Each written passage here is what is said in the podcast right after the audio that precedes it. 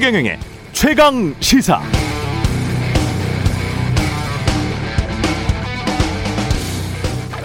네, 최근 한국은행의 금융 안정 보고서를 보면 두 가지를 걱정하고 있는데요. 역사적으로 봐도 현재 소득 대비로 계산해도 서울 지역 부동산 가격이 실제보다 고평가되어 있을 가능성이 있다는 걱정 하나. 그리고 올 1분기 기준 가계와 기업 부채를 더해보면 GDP의 두 배나 돼서 대내외 충격이 오면 부동산 가격이 큰 폭으로 하락할 가능성이 있다는 걱정 둘입니다. 미국 델라스 연방준비은행 총재인 로버트 카플란도 미국 집값이 마구 풀린 돈 때문에 역사적 최고점에 이른 것 같다 이렇게 경고했습니다. 유럽 중앙은행 ECB도 이번 주 발표한 보고서에서 지난 4분기 유로존 나라들의 집값 상승이 2007년 이후 최대치다, 최대 상승폭이다. 이렇게 우려하고 있습니다. 집값 더 갈 수 있을까요? 두 가지만 말씀드리겠습니다. 부동산은 말 그대로 움직이기 힘든 자산. 그래서 하락기에 팔려고 하면 좀처럼 잘 안 팔립니다. 그래서 부동산이라는 것이고요. 우리 가게에서 가장 큰 변수는 전세 부채라는 건데요. 전세 부채와 관련한 공식 통계가 없습니다. 사적인 채무이기 때문에 그런데요. 한국은행이 2018년 3월 추산한 규모는 687조 원. 지금은 아무리 못해도 최소 700조 원은 훌쩍 넘을 것 같습니다. 집값이 빠지면 보통 전세가도 빠집니다.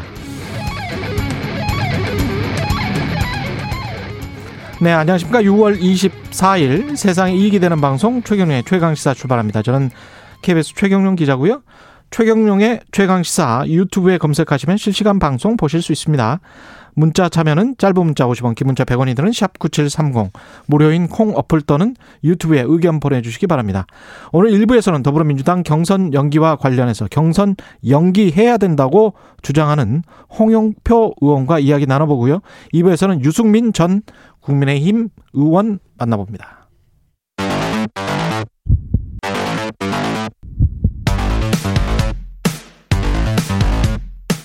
오늘 아침 가장 뜨거운 뉴스 뉴스 언박싱 자 뉴스 언박싱 시작합니다. 민동기 기자 김민아 평론가 나와 있습니다. 안녕하십니까? 안녕하십니까? 예, 오늘은 꼭 할당 목표를 채우겠습니다. 예, 뉴스 할당. 예, 뉴스 할당 오늘 네 가지입니다. 델타 바이러스 이게 좀 우리나라도 성행하네요. 우리나라가 이제 자유롭지 않게 됐는데요. 예. 일단 코로나19 신규 확진자가 13일 만에 600명대 올랐었거든요. 예. 그 어제 0시 기준으로 신규 확진자가 645명이고요. 이게 전날보다 250명이나 넘게 증가를 했습니다.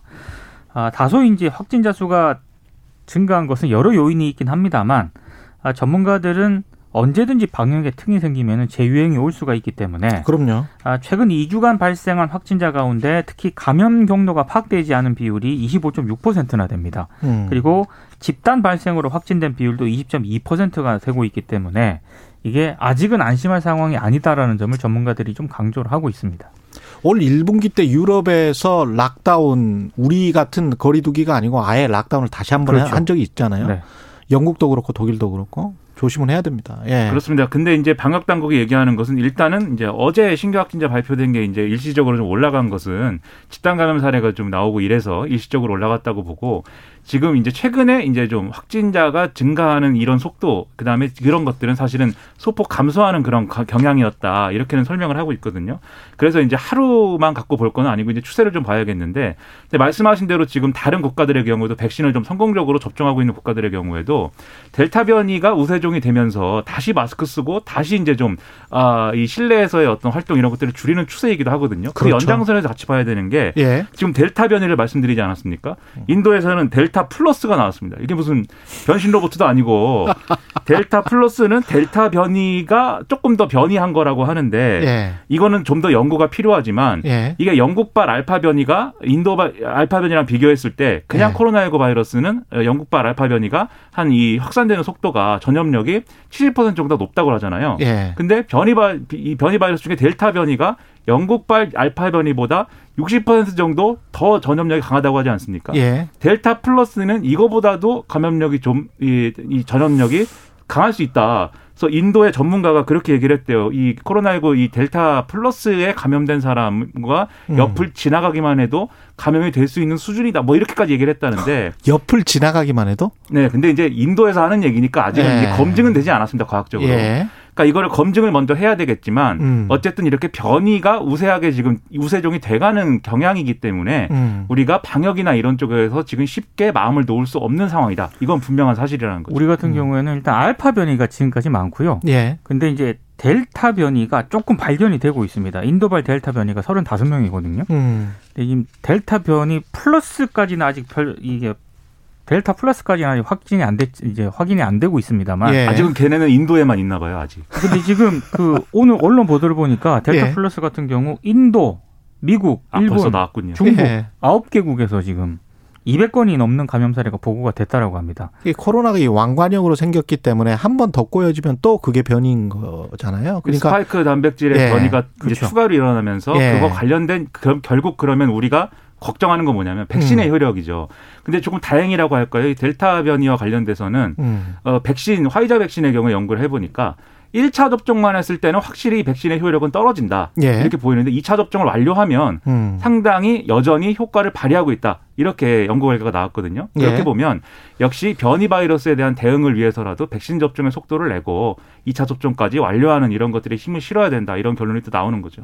어느 정도 백신이 효과는 있는 것 같아요. 다른 네. 변이 바이러스도 마찬가지로 지금 저 왕관처럼 꼬여 있는 이 코로나가 한 번 꼬인 거기 때문에 그 유사 종을 우리가 맞은 거잖아요. 그렇죠. 래서 면역 항체를 가지고 있다면 다른 비슷한 변이도 이렇게 막아낼 수 있는 힘이 우리 몸 안에 생기는 거니까 네. 그런 차원에서 생각을 한다면 백신은 점점 더 필수적이 돼가고 있습니다. 예. 송영길 당대표 연기가 어렵다는 거잖아요. 지금 경선 연기는. 그러니까 어제 그 정책 토론회가 서울 여의도에서 열리는데요. 예. 끝나고 나서 기자들에게 자신은 일관되게 상당한 사유로 그 그러니까 흥행 등의 요소는 경선을 연기할 상당한 사유로 보기 어렵다는 이야기를 해왔다. 음. 그래서 어, 경선 연기파들이 주장하는 흥행을 위한 경선 연기로는 상당한 사유가 될 수 없다. 이 점을 다시 한번 강조를 했습니다. 예. 그리고 여기 하나 덧붙여가지고요. 지금 이재명 지사와 박용진 의원, 추미애 전 장관 같은 경우에는 대선 후보지 않습니까? 예.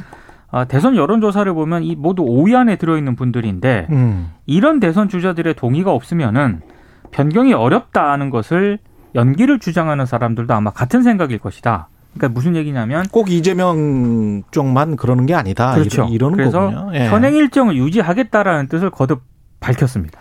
이러다 보니까 이제 이른바 비이재명계 의원들 일부에서는 의총에서 그렇게 상당히 찬성 여론이 높게 나왔는데 대표가 너무 이렇게 일방적으로 어, 특정 캠프에만 유리한 발언하는 거 아니냐 이렇게 반발하기도 하고 음. 그다음에 당무위에서 어쨌든 상당한 사유가 있으면 결정한다고 했기 때문에 당미 당무위를 그냥 이제 강행 이, 이 뭡니까 여러 개최하는 그러한 절차를 밟겠다고도 주장하고 있는데 그거에 대해서 송영길 대표는 이럴 거면 대표를 왜 뽑았는가? 네 이렇게도 얘기를 하고 있는 그런 상황이고 여러모로 그래서 어 이게 결국 어 이렇게 가면은 어, 이 당내 분열 이런 게 심하, 심해지기 때문에 절충안이 필요하다는 얘기도 한쪽에서 나오고 있는 상황이어서 그 절충안이라는 거는 예를 들면 9월 말 10월 초 정도에 그러면 경선을 완료하는 것으로 해보자 뭐 이런 얘기인 거거든요. 예. 그래서 이런 이제 좀 절충안이라든가 이런 것들이 효력을 가질 수 있을 거냐도 관심인데 근데 어제도 말씀드린 것 같은데 절충안이라는 건 다시 말하면 양쪽이 모두 동의하기 어려운 거잖아요. 예. 그래서 이것도 사실은 시원한 해법은 좀 아닌 것이어서 송- 논란은 이어질 것 같습니다. 송영길 대표의 지금 리더십에 대해서 여러 가지 지금 의무부호가 찍고 찍히고 있기 때문에 예. 제가 봤을 때는 절충안보다는 25일에 어떤 선택을 하지 않을까 싶습니다. 예.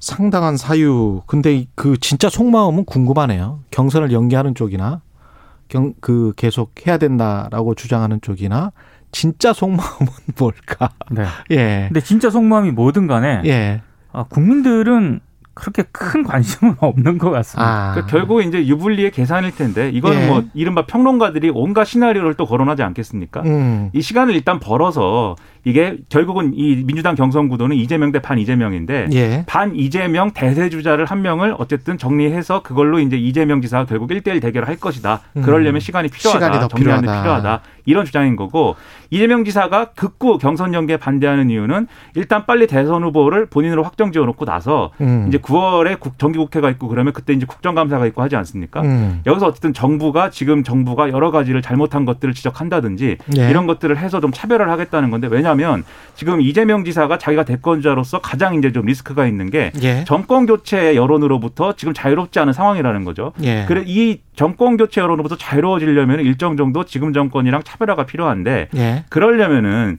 어 본인이 본인의 목소리를 강하게 내야 되는데 그걸 못하게 만드는 변수가 바로 경선이 안 끝났다라는 거거든요. 예. 이걸 제거하겠다라는 입장이 아니냐 이런 해석들을 하고 있는 거죠.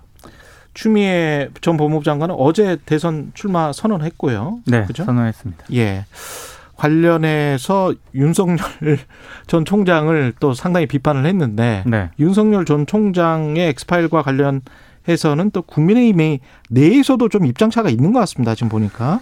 이준석 대표 같은 경우는요. 예. 어제 제주도에 가서 기자들에게 윤 전 총장과 관련해서 개인 차원에서 지도부 내 행보가 있을 수는 있지만 음. 당내 인사로 분류되는 분이 아니기 때문에 최근 논란이 된 엑스파일에 대해서 공식적으로 대응할 계획이 없다라고 얘기를 했습니다. 예. 근데 이제 김재원 최고위원 같은 경우에는 이준석 대표의 이런 행보를 공개적으로 비판을 했는데요. 야권 단일 후보를 만들려면 다 같이 가야 하는데 지금 당은 팔짱을 끼고 있는 그런 꼴이 됐으니 기가 막힌다 이렇게 얘기를 했거든요. 음. 그러니까 아무래도 거리를 두려는 이준석 대표 같은 경우에는 어, 지금 윤석열 엑스파일에서 만약에 치명적인 게 나온다면 예. 어, 당도 난처해진다 이런 입장인 것 같고요. 음. 어, 다만 이제 방어파 같은 경우, 경우에는 어찌됐든 불법 사찰일 수 있는 부분에 대해서는 국민의힘도 적극적으로 대응을 해야 된다 이런 입장인데 제가 봤을 때는 이런 측면 외에도 이 거리두기파의 가장 큰 이유는 거리두기파. 어, 대선 주자 자강론 있지 않습니까? 거리두기파가 누구예요? 이준 이준석 당 대표도 거리두기 파라고 할 수 있습니까? 지금 이렇게 지금 이준석 대표는 공, 거의 지금 공식적으로 내놓는 입장 자체가 예. 당 차원에서 공식 대응을 하지 않는다라는 음. 거기 때문에 거리두기 파로 볼 수가 있는데요. 예. 대선 주자 자강론도 한 이유가 되고 있는 것 같습니다. 자강론. 굳이 예. 윤전 총장이 아니더라도 음. 국민의힘 내부에는 최근에 뭐 원희룡 지사라든가 유승민 전 의원 같은 경우에도 지지율이 오르고 있는 그런 추세이기 때문에 예. 윤 전 총장 외에도 우리에는 후보가 많다. 최재형 감사원장도 포함해서 음. 아마 이런 기류가 좀 상당히 반영이 되고 있는 것 같아요. 그러니까 네. 윤석열이 낙마해도 음. 충분히 대안을 만들 수 있다. 이렇게 음. 생각하는 쪽에서는 이거 괜히 발 담궜다가 다 같이 죽는 거 아니냐 이런 생각을 지금 하고 있는 거고요. 그렇죠. 다른 쪽에서 예. 윤석열 아니면 지금 현실적으로 대안이 있냐. 음. 지금은 윤석열을 지켜야 된다. 이렇게 생각하는 쪽에서는 음. 이게 뭐 여러 가지 얘기가 나오는데 결국 장성철 소장이 문건을 처음 얘기한 장성철 소장도 불법 사찰 가능성을 얘기하지 않느냐. 음. 그럼 여기에 대해서는 같이 방어해야 되고 그리고 장성철 소장은 어쨌든 잘못됐다. 네, 이런 얘기를 지금 하고 있는 거죠. 근데 정작 이 문건을 처음 어쨌든 문건의 존재를 거론한 장성철 소장은 어제 SBS 방송에 나와서 음. 어 이거 뭐 자꾸 문제가 되고 하니까 음. 아, 이것을 파쇄하겠다. 네, 이렇게 입장을 밝히고 있습니다. 어제 예. 그 방송 끝나고 집에 가서 파쇄하겠다라고 지금쯤이면 파쇄가 됐을 것 같습니다. 근데 약간 우려가 되는 게 이거 예. 누가 어떤 단체가 고발을 했기 때문에 음. 검찰이 수사를 할 것인데 예. 이 문건을 파쇄하는 게 과연 그 수사 과정 이 어떻게 보일 수 있을지 조금 걱정이 예. 되긴 합니다. 그리고 파쇄한 문건이 지금 돌고 있는 언론사들에 돌고 있는 그 문건인지 아닌지 버- 버전이- 버전이 지금 네다섯 개이기 때문에 다섯 근데 가지 정도가 뭘 있더라고요. 파쇄했는지도 모르겠어요. 장성철 예. 소장은 본인이 갖고 있는 문건은 지금 예. 돌아다니고 있는 문건 문건이 아니다라고 다 주장을 하고? 있습니다. 다 봤어? 그것도 모르는 거죠. 모르는 거죠 지금. 그래서 지금 언론이 제목을 예. 다 윤석열 엑스파일 뭐 예를 들면 누가 예. 만들었다더라 뭐가 있다더라 쓰고 있는데 예. 언론이 얘기하는 윤석열 엑스파일이 그 문건들 중에 뭘 얘기하는지도 상당히 제가 본 파일만. 네 개예요, 네 개. 제가 본 파일만 네 개. 그럼 무- 지금 저 저보다 더 많은 파일을 가지고 있는 분들은 네. 몇 개를 가지고 있는지 모르겠어요. 그렇죠. 예. 제가 뭐 지금 만들 수도 있습니다. 오늘 만들 수도 있고 뭐 네. 끝이 없는 거예요, 예. 이건. 예. 그 장성철 소장이 파쇄할 게 아니라 예. 내가 가진 문건은 이거야라고 보여줘야 사실 예. 모든 게 해명이 되고 뭐 이 정리가 될 텐데 음. 파쇄를 한다고 하니까 영원히 미스테리가로 남을 것 같습니다. 예. 그러면 파일을 가지고 있는 사람들끼리 우리가 한번 따로 모여보자고요. 그렇죠. 예. 그래서 따- 같이 공유를 하는 거야. 다 공개를 하면 한 10가지도 넘을 것 같아요. 파일들을 이렇게 다들 갖고 계시는군요. 예. 저는 한 개도 없습니다. 단 예. 한 개도 가지고 있지 않습니다. 저는, 예. 아유, 깨끗하신 분이군요. 저는 예. 깨끗합니다. 순수하십니다. 예. 조선일보가 황당한 사고를 냈네요. 그러니까 성매매 관련 기사를 내면서요. 예. 조국 전 법무부 장관하고요. 딸 조민 씨의 모습이 묘사된 일러스트를 사용을 했거든요. 예. 그 문제가 된 일, 일러스트는 이미 조선일보 2월 27일자에 실린 그 서민 당국대 교수 있지 않습니까? 예. 그 칼럼에 사용이 된 겁니다. 음. 그러니까 조민 씨가 모자를 쓰고 핸드폰으로 전화하는 모습하고 백팩을 맨 조국 전 장관의 뒷모습을 함께 담았는데 예. 이걸 엉뚱한 기사에다가 지금 이 일러스트를 사용을 해가지고요. 예. 조국 전 장관이 강하게 반발을 했고 결국에는 아. 조선일보가 사과문을 게재를 했는데 예. 이 사과문을 두고도 논란이 좀 제기가 되고 있습니다. 사과는 어떻게 했어요?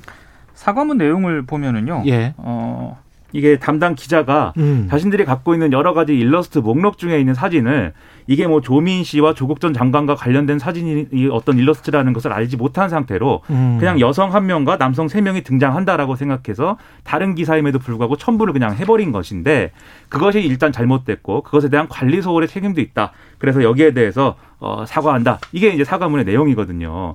근데 이거 이 내용만 갖고 봤을 때는 이제 어, 앞으로 그러면 이러한 일을 재발 방지를 위해서 뭘 하겠다는 것인지 뭐 이런 것들이 내용이 없기 때문에 조국 전 장관 입장에서는 받아들이기 어렵고 그리고 지금까지 자신의 가족들에 대한 여러 가지 부정적인 어떤 이미지를 재생산해 온 게 이거 하나 처음이 아니기 때문에 상습범이다. 그래서 법적 대응을 하겠다. 이렇게 얘기를 하고 있습니다. 이게 성적인 내용을 포함한 어떤 다른 기사를 그렇죠. 의 일러스트를 서민 교수의 기고문에 넣어버렸다는 건데. 아니 서민 교수의 기고문을 위해서 만들어진 일러스트를, 일러스트를 네. 성매매 관련 기사에 넣은 거죠.